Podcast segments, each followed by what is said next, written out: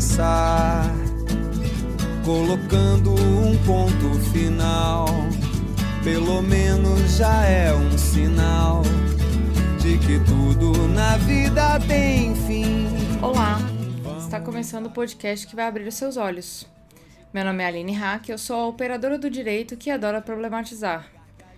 E sim, estamos fazendo agora a nossa retrospectiva 2017. É uma retrospectiva que fala um pouquinho sobre o que aconteceu no mundo sob o ponto de vista feminista. A cada fim de ano é comum a gente fazer uma checklist, passar o ano a limpo. Talvez ainda seja prematuro falar, mas 2017 foi o ano que nós sobrevivemos. Vários ataques a instituições democráticas, inúmeras perdas sociais, derrotas acachapantes no Congresso. Não é fácil fazer uma escolha das notícias e fatos mais importantes dos últimos 12 meses. No entanto, a equipe Olhares se juntou e fez uma pauta voltada para aquilo que se resume ao ano que acabou. Só que nós temos novidades. O podcast ele vai continuar sendo quinzenal, só que os episódios vão sair agora dia 1º e dia 16. Como vocês podem ver, esse está saindo no primeiro dia do ano. Essa mudança foi porque em outubro nós lançamos no Twitter uma enquete perguntando para vocês se vocês gostariam de ouvir episódios datados para nós comentarmos o que rola e o que rolou na mídia naquele mês. E os ouvintes, vocês ouvintes, disseram que sim e pediram um episódio separado. Então, nós vamos lançar a partir de fevereiro, todo dia 1º, o episódio Cadê as Feministas? Para comentarmos mais ou menos entre 3 e 5 notícias que marcaram o mês anterior. Os episódios no formato que vocês já conhecem, que conversamos com pesquisadoras e ativistas, eles vão sair nos dias 16. E vem muita coisa boa por aí, viu, ouvinte? Assim, a gente continua fazendo conteúdo de qualidade para você, além de expor nossa opinião sobre o que está rolando na mídia, sem perdermos o timing e a oportunidade de comentar a respeito com os nossos olhares. Outra mudança é que a partir de janeiro nós não teremos mais música autoral. É uma pena, né? Mas nós estamos tentando entrar nas plataformas Deezer e Spotify para alcançarmos mais pessoas. Isso implica abrir mão das músicas que colocávamos nos episódios, porque o Deezer e o Spotify somente aceitam podcasts que usam mídia sem copyrights. Então vocês também vão sentir essa diferença. Mas se você gostava do som que nós colocávamos aqui no Olhares, então você pode curtir a nossa lista no Spotify. A gente vai disponibilizar o link, feita com as músicas que nós usamos nos episódios e algumas que tínhamos pensado em usar nos episódios futuros. Podem deixar que nós vamos continuar alimentando essa lista, tá bom? Então, vamos para nossa retrospectiva, né?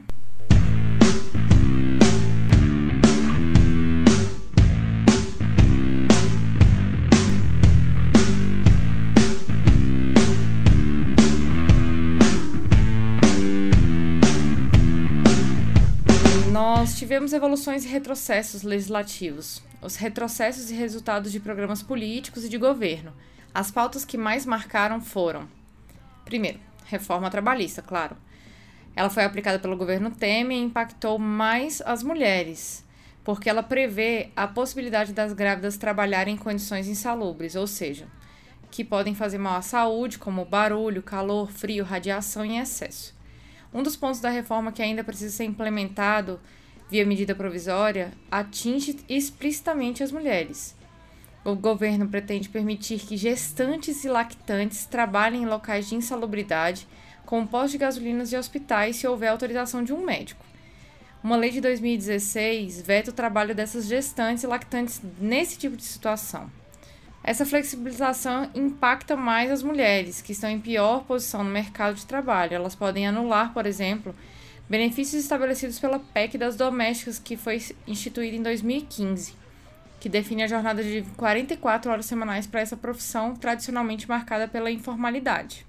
Outra coisa que marcou foi a reforma da Previdência, que ainda não foi votada. Novamente, as mulheres serão afetadas, a possibilidade de aumentar o tempo de contribuição e idade mínima para se aposentar põe em risco a saúde e mesmo a aposentadoria de milhares de mulheres no Brasil.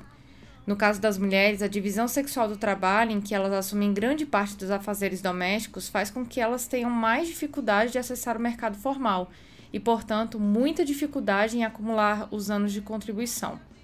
Hoje, 15 anos de contribuição já exclui muita gente. Para as domésticas, por exemplo, é muito difícil. Aumentar para 25 anos vai excluir ainda mais. Só os mais estruturados no mercado de trabalho vão conseguir. Uma coisa que está deixando todas as mulheres de cabelo em pé é o cavalo de Troia. No dia 8 de novembro, 18 deputados, todos homens, aprovaram o texto base da proposta da emenda à Constituição que pode inviabilizar o aborto legal no Brasil. A votação aconteceu em uma comissão especial da Câmara dos Deputados. A chamada PEC 181 de 2015 foi apelidada de Cavalo de Troia, porque o conteúdo original tratava de uma extensão à licença maternidade para mães de prematuros. Mas o relator, deputado Tadeu Mudalen, do DEM de São Paulo, acrescentou 2 trechos que alteram a Constituição, a fim de estabelecer que a vida começa desde a concepção. Se a PEC for aprovada, pode ser interpretada uma contradição entre Constituição alterada e o Código Penal, que permite o aborto no caso de estupro e risco de vida à mãe. Atualmente, está previsto o direito ao aborto apenas em 3 casos no Brasil. Essas duas, em caso de estupro e risco à vida da mãe, e uma prevista por determinação do Supremo Tribunal Federal, que é no caso de anencefalia do feto. Essa decisão foi de 2016, da primeira turma do Supremo Tribunal Federal, que, além disso, declarou não ser crime a prática do aborto durante a gestação do feto anencefálico. Uma outra boa notícia foi a aprovação da Lei Lola na Câmara dos Deputados no dia 7 de dezembro. Essa lei transforma a competência da Polícia Federal para a investigação de crimes cibernéticos de teor misógino e é uma homenagem à blogueira e professora da Universidade Federal do Ceará, Lola Aronovich. A professora vem sofrendo perseguições por causa do seu canal de conteúdo feminista e empoderador, e agora falta a aprovação do Senado. Além dessas previsões, o que marcou 2017? Nós fizemos uma compilação no site do Planalto e encontramos a sugestão número 44 de 2017, que propõe a extinção do termo feminicídio do Código Penal, que é um enorme retrocesso, mas ainda não foi aprovada. Tem a Lei 13.421, que criou a Semana Nacional da Não Violência contra a Mulher, a Lei 13.427, que insere princípios do Sistema Único de Saúde, o princípio de organização do atendimento público específico e especializado para mulheres vítimas de violência. A Lei 13.434 vedou o uso de algemas em mulheres grávidas durante o parto e em mulheres durante a fase de puerpério imediato, né? Se aplica às mulheres presidiárias, né? A Lei 13.441 prevê a infiltração de agentes da polícia na internet com o fim de investigar crimes contra a dignidade sexual de crianças e adolescentes. 13.522 estabelece que serão desenvolvidas estratégias intersetoriais específicas para mulheres com dificuldades de acesso às ações de saúde relativas à prevenção, detecção, tratamento e controle de câncer de colo uterino e mama. O Decreto 9.223 instituiu a Rede Brasil Mulher. A Lei 13.536 prorrogou os prazos de vigência das bolsas de estudo concedidas por agências de fomento à pesquisa nos casos de maternidade e adoção. E, pela lista do HuffPost, as principais ameaças aos direitos reprodutivos no Congresso são a PEC 29 de 2015, que acrescenta à Constituição o direito à vida desde a concepção, o Projeto de Lei 5.069 de 2013, que prevê a pena de detenção por até 4 anos para quem auxiliar uma mulher que cometeu aborto ou der informações sobre interrupção de gravidez, mesmo num contexto de redução de danos. Temos também o Projeto de Lei 6.335 de 2009, que regulamenta a objeção de consciência, isso é, a possibilidade de um profissional de saúde se recusar a praticar um ato que colida com suas convicções morais, éticas e religiosas. E a PL 478 de 2007, que ainda é uma grande discussão, que é o Estatuto do Nascituro, que é casadinha com o Projeto de Lei 169 de 2012, que tenta instituir a inviolabilidade da vida desde a concepção no artigo 5º da Constituição.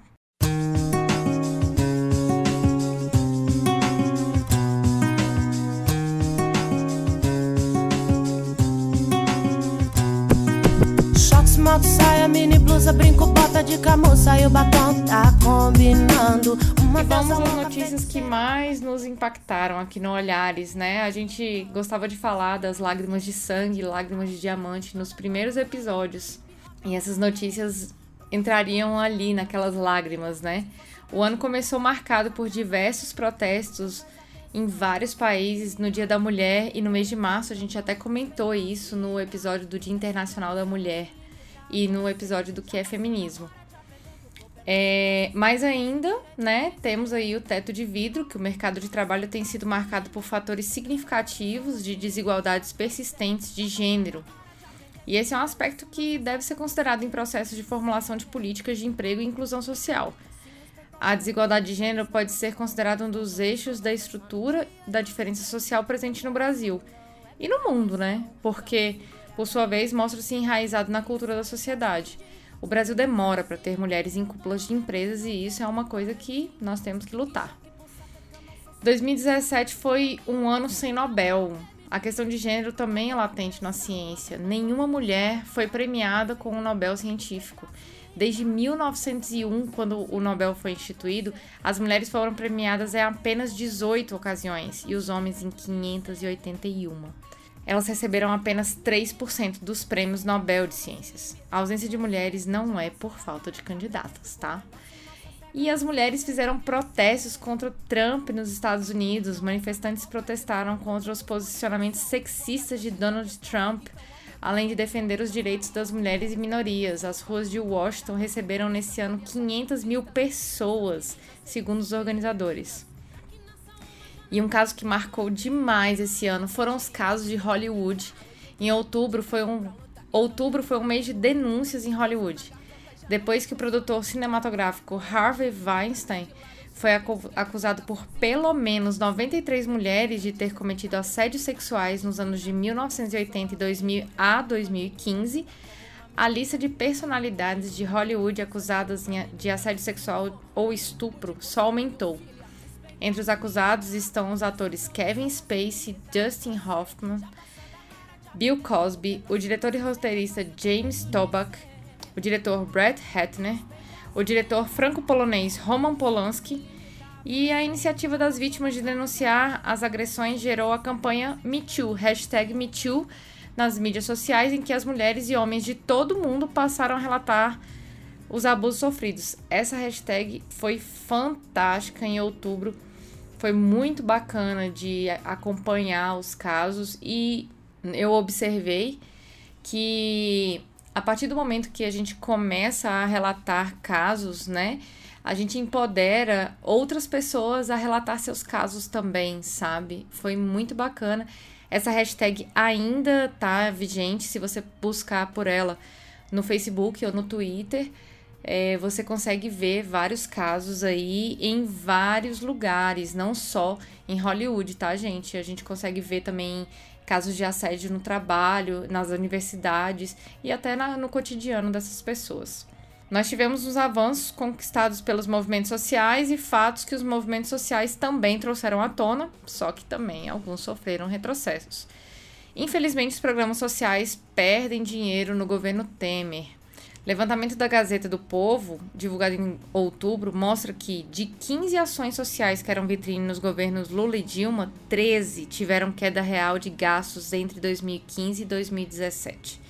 Dentre eles está o Bolsa Família, que teve o maior corte da história, com a redução de 543 mil benefícios em um mês, afetando diretamente a vida das mulheres, já que a maior parte das famílias beneficiárias são chefiadas por essas mulheres. O Brasil cai 11 posições em ranking de paridade de gênero. Segundo a pesquisa global Gender Gap Report de 2017, o Brasil ocupa agora a 90ª posição em uma lista de 144 países onde as mulheres estão mais próximas de obter os mesmos direitos e oportunidades dos homens. E as reformas do governo Temer só contribuem para que o Brasil continue caindo no ranking, dificultando o acesso e permanência dessas mulheres no mercado. A reforma trabalhista, por exemplo, prevê a possibilidade das grávidas trabalharem em condições insalubres, né? Ou seja, que podem fazer mal à saúde, e a Previdência, que aumenta o tempo de contribuição e a idade mínima da aposentadoria, colocando em risco a saúde e o mesmo direito de milhares de mulheres pelo Brasil. 5.700 mulheres morreram vítimas da violência no Brasil. Gente, foram 5.700 mulheres. O Brasil tem o terceiro maior número de mortes de mulheres no mundo. Foram 5.700 mortes em 2016. O país só fica atrás da Índia e da Nigéria. O alerta faz parte de um informe divulgado pela entidade Small Arms Survey, referência mundial para a questão da violência armada. Os autores dos estudos também apontam que a falta de garantia de direitos para parte da população e a cultura da violência são fatores que levam a esse cenário. E a gente conseguiu ver lá na sugestão, no início do ano, pedindo para tirar feminicídio do Código Penal. Gente, quantos feminicídios foram dessas 5.700 mulheres? Mas uma coisa que é muito importante a gente parar para pensar é que a história de meter a colher está funcionando. Quem nunca ouviu a frase "em briga de marido e mulher, ninguém mete a colher"? Isso é uma falácia, isso é uma mentira. Para ajudar a romper com esse ciclo de violência, em Pernambuco, um grupo de mulheres criou um aplicativo para ajudar vítimas de violência doméstica. Em 4 meses, cerca de 4.000 mulheres baixaram o aplicativo, que garante o sigilo e uma resposta para todas as usuárias.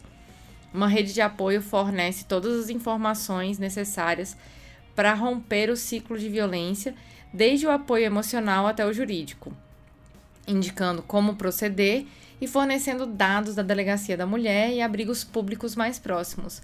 A gente levantou essa questão também, que o Disque 180, as ligações dobraram também no ano de 2016. A gente fez um vídeo com esses índices, então vale a pena você também dar uma conferida nesse nosso vídeo, que nós lançamos na campanha dos 16 dias de ativismo.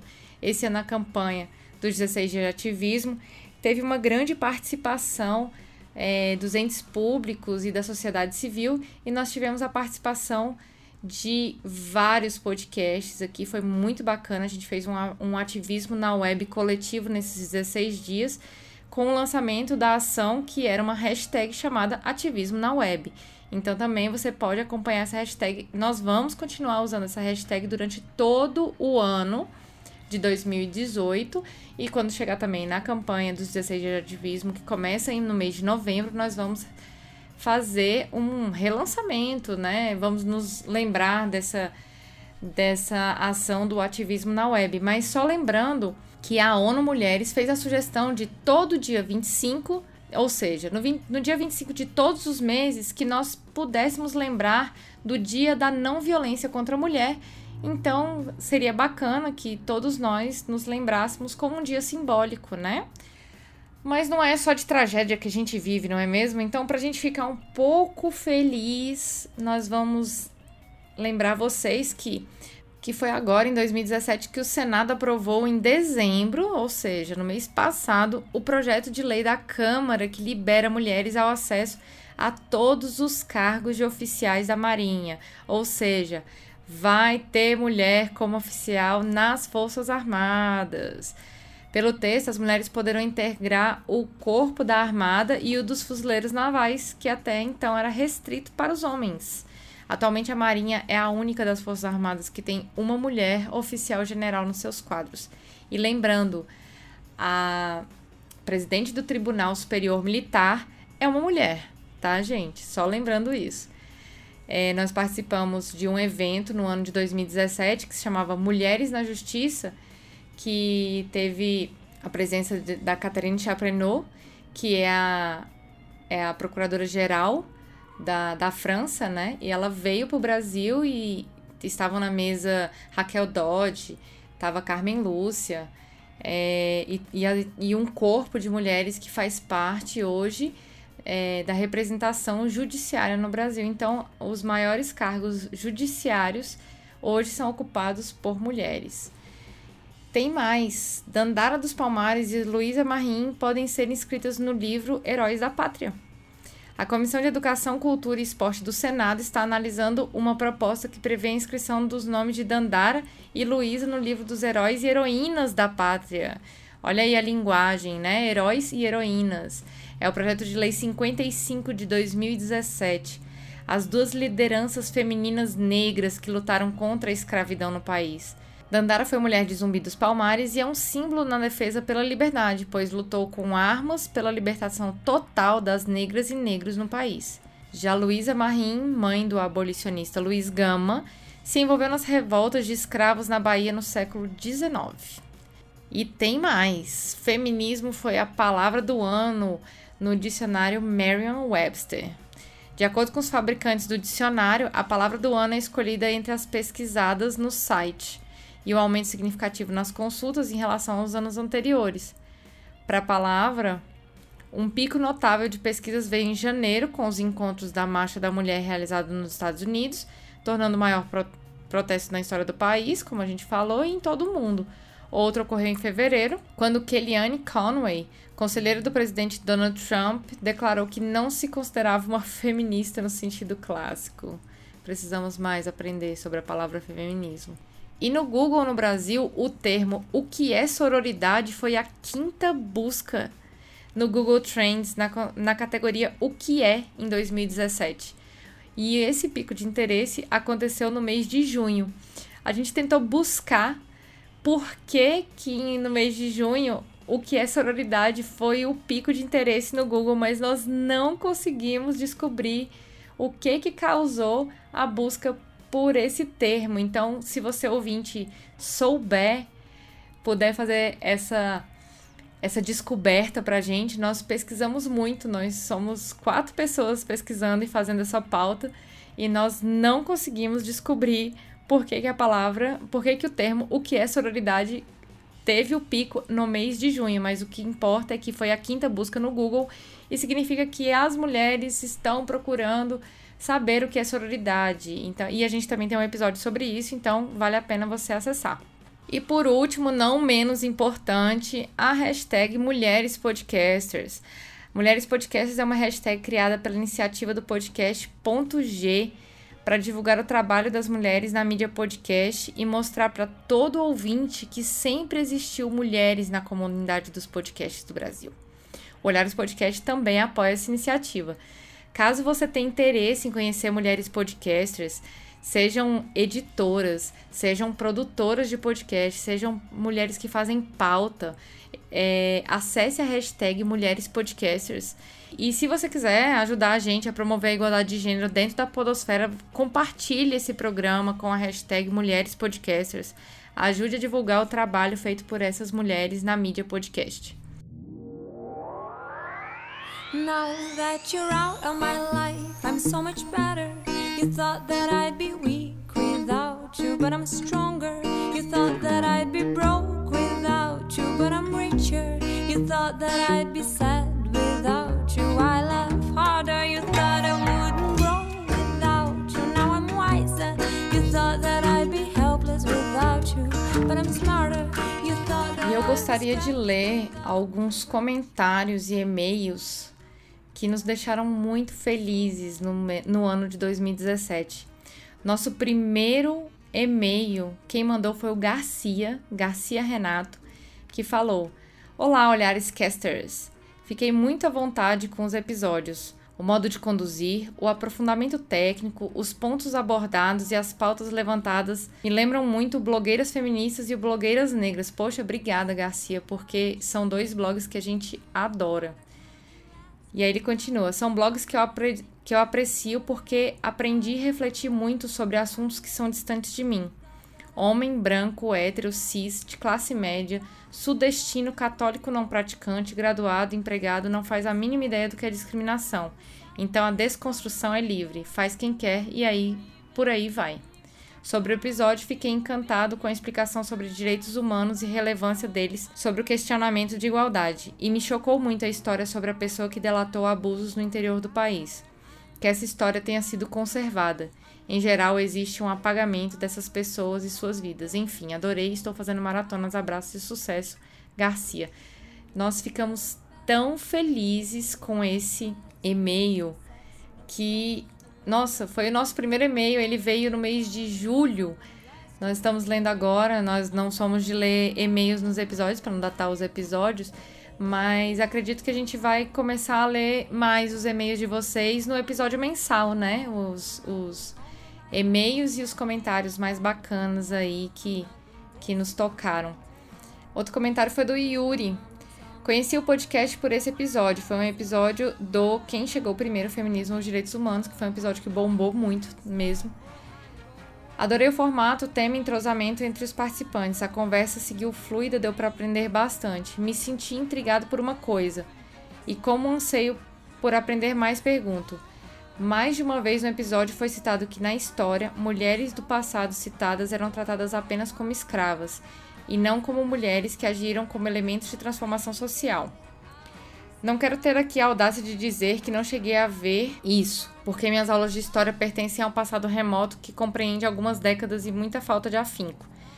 Mas pelo pouco que li em estudos recentes, aquelas boas aulas de história do seu estado, vejo uma ênfase mais ampla em personagens históricas, portanto gostaria que elaborassem mais sobre esse tema. Estão de parabéns, espero ansiosamente pelo próximo episódio. Acredito que somente com educação, conhecimento e empatia e de mãos dadas podemos construir um amanhã melhor. Obrigada. Obrigada, Yuri da Silva. A gente também acredita muito nisso, que somente com educação, conhecimento e empatia nós podemos mudar esse mundo, né? Porque é uma situação muito complicada mesmo. E nós também estamos sentindo que as personagens femininas estão crescendo na história, finalmente, né? E aproveitamos para recomendar aí o programa .G, que é um programa que trata de mulheres na história que foram invisibilizadas ao longo dos anos. Um outro comentário muito bacana foi do Petrus. Olá, meninas do Olhares, tudo bem? Esse é o meu primeiro comentário no site. Sobre o episódio, ele comentou no episódio Feminismo e Linguagem. Queria refletir mais sobre o assunto. O episódio foi muito importante para isso. A questão da linguagem é algo que não foi pensado previamente. Podemos estar sendo preconceituosos, mesmo que a intenção não seja essa. Gostaria de ter mais amigas mulheres para entender melhor como eu posso mudar aos poucos. Afinal, cresci em uma casa que só tem uma mulher até hoje, minha mãe. Percebo que evolui bastante com o passar dos anos, mas é notável como a maioria dos meus primos e tios tem pensamentos machistas em relação às mulheres de hoje, que são bem mais empoderadas e mostram ser sempre mais capazes do que nós homens. Aí ele faz uma crítica aqui, que alguns espaços em branco no episódio, a gente já consertou isso, que a gente estava bem no início, o episódio que ele comentou foi o episódio número 5, nós fechamos o ano com 20 episódios, então a gente aprendeu muito com Olhares, muito com as edições e também como levar o tema, como discutir o tema, mas, nossa, nós agradecemos demais esse comentário do Petrus. A gente recebeu um outro e-mail da Ana Julieta Teodoro, que ela mandou um e-mail dizendo que acabou de descobrir o Olhares e está encantada, divulgou o vídeo lá da campanha e está acompanhando o trabalho. Gente, nós ficamos muito, muito felizes com todos esses e-mails que nós recebemos. As respostas que nós recebemos quando enviamos o projeto dos 16 dias de ativismo foi incrível, foi maravilhoso. E aí, voltando aos comentários no site, a Isabelle também comentou que achava importante acrescer que o homem, quando se diz feminista e vai falar sobre o assunto, é ouvido, enquanto a mulher está de mimimi e é sempre silenciada e desincentivada. Incontáveis homens já vieram querer me explicar o que é feminismo de verdade. A gente falou um pouquinho sobre esse mansplaining, no que é violência, né? Ela comentou nesse episódio. E é muito interessante a gente parar para pensar como é a receptividade de algo que está sendo explicado por um homem e por uma mulher. Esse foi um episódio que muitas pessoas comentaram no Twitter também, falaram que não sabiam, não tinham noção o tanto de violência que elas sofriam, sabe? Por causa das violências implícitas, violências psicológicas, né? No episódio do Mulheres Sistema Prisional, a gente teve um comentário do Taz, que falou: olá meninas, tudo bem? Que programa? Aline e toda a equipe estão de parabéns.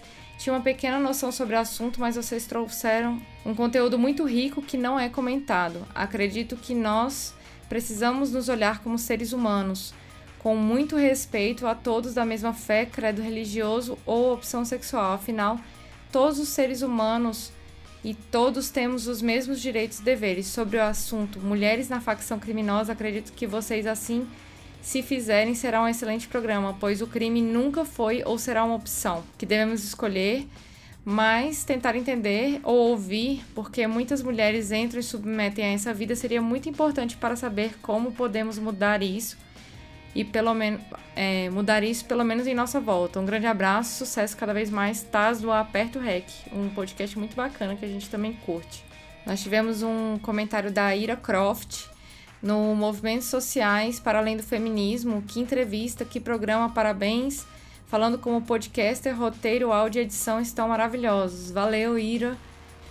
Ainda no episódio de Movimentos Sociais para Além do Feminismo, Alex Nunes respondeu aqui: parabéns pelo episódio, fiquei refletindo sobre dois pontos.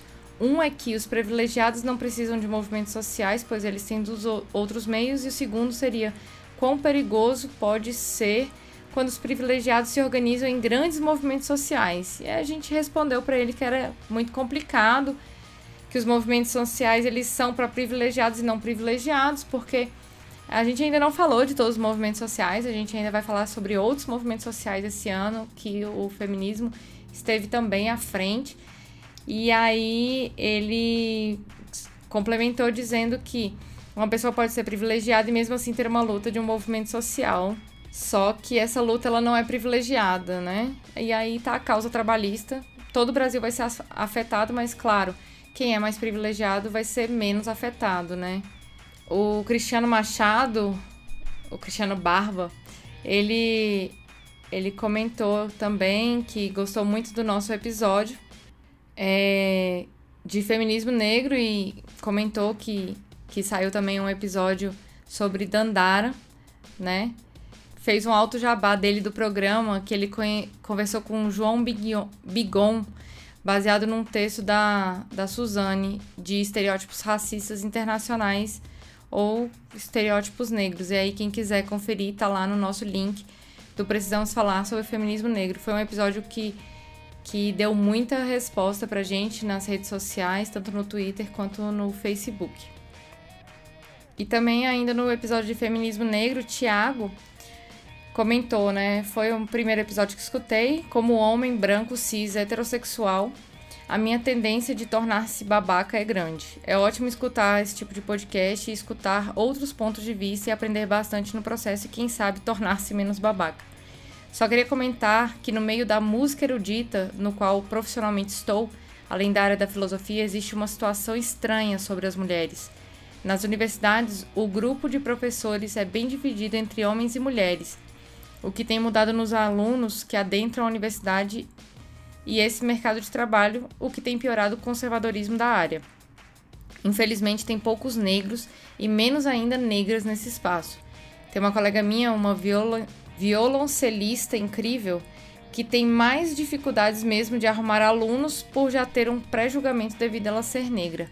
Seria incrível e maravilhoso um dia entrevistarem Djamila. Beijo, Djamila, se quiser falar com a gente, estamos aí. Muito obrigada pelas reflexões trazidas no episódio. Tudo de bom, Thiago de Lima Castro. E o último comentário que a gente recebeu aqui foi do Marcos Vinícius, que ele comentou no episódio 20 de Masculinidades. Parabéns por esse excelente episódio.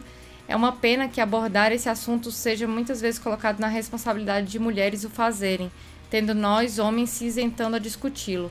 Os gays não querem falar sobre isso porque passaram por um processo de assimilação grande, que acham que falar de relações sociais é ser comunista, logo deve ser negado. Os negros não querem porque acham que a única forma de viver em um mundo que o desumaniza é através da violência. Os brancos se utilizam da toxicidade e masculinidade para mostrar um valor de hombridade. É bom que comece a surgir uma abertura para isso, como o Elton Adriano e o Marcondes bem representaram no episódio. Ele também destacou o Túlio Custódio, que vem trazendo uma discussão de masculinidade negra, que ele linkou aqui a página do Face, e a tradução do Márcio Caparica de um texto do Michael Hobbes centrado na masculinidade gay. Então é isso, gente. Esses foram os comentários que mais chamaram a nossa atenção. Pessoas que deixaram os comentários no site durante esse ano, mandaram um e-mail pra gente. Nós ficamos muito felizes. E nós queremos agradecer a toda a podosfera por nos receber de braços abertos esse ano. Para quem não sabe, o Olhares começou suas atividades agora, em 2017. Quem chegou de paraquedas nesse episódio de retrospectiva. Nós queremos agradecer aos grupos do Telegram, que compartilham diariamente as lições, os episódios, gente nova para conhecer. E queremos agradecer a você, ouvinte, que teve a paciência e a curiosidade de nos ouvir durante todo o ano de 2017. Compartilhou conosco as suas experiências, suas críticas, deu sugestões de pautas. Muito obrigada. Se quiserem falar com a gente, mandar recado, críticas ou sugestões, vocês podem nos achar no Twitter, Facebook e Instagram, @olharespodcast. Nosso site é olharespodcast.com.br e nosso e-mail é falecom@olharespodcast.com.br. Se você gosta do nosso podcast, divulgue nas redes, divulgue entre seus amigos e familiares, plante a sementinha, classifique lá no Facebook, no iTunes. Cada estrelinha daquele é um sorriso no rosto da gente. Essa atitude nos ajuda a crescer muito dentro da mídia, além de promover o conhecimento pela internet. E vocês viram pelos comentários, conhecimento também é poder. Sabemos que a informação é prevenção contra a violência. Então, acompanhem os nossos episódios, vão ser quinzenais. Só lembrando, nossos episódios vão continuar sendo quinzenais, só que com dia certo. Dia 1º e dia 16. Acesse o nosso site, assine o nosso feed e vem ver o mundo de um jeito diferente. Olhares Podcast. Só de ouvir, dá pra ver que é diferente. Obrigada, pessoal.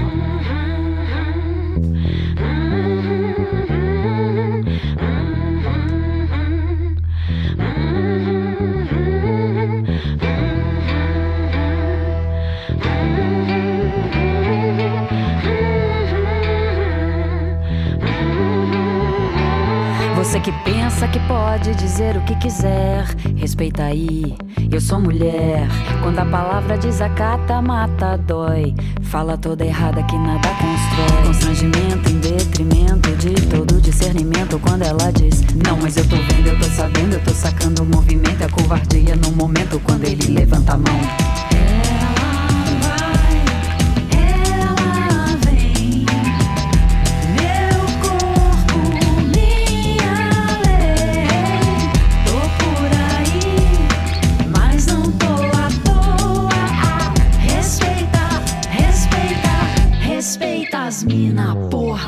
Diversão é um conceito diferente, onde todas as partes envolvidas consentem. O silêncio é um grito de socorro, escondido pela alma, pelo corpo, pelo que nunca foi dito. Ninguém viu, ninguém vê, ninguém quer saber. A dor é sua, a culpa não é sua, mas ninguém vai te dizer. E o cinismo obtuso daquele cara confuso, mas eu vou esclarecer. Abuso.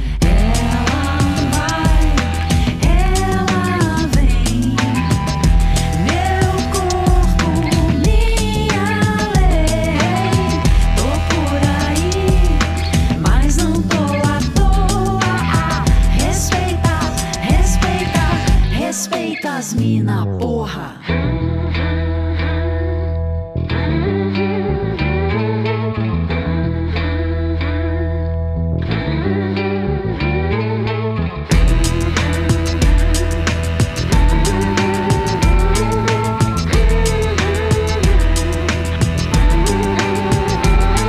Violência por todo mundo, a todo minuto, por todas nós, por essa voz que só quer paz. Por todo luto, não quer demais.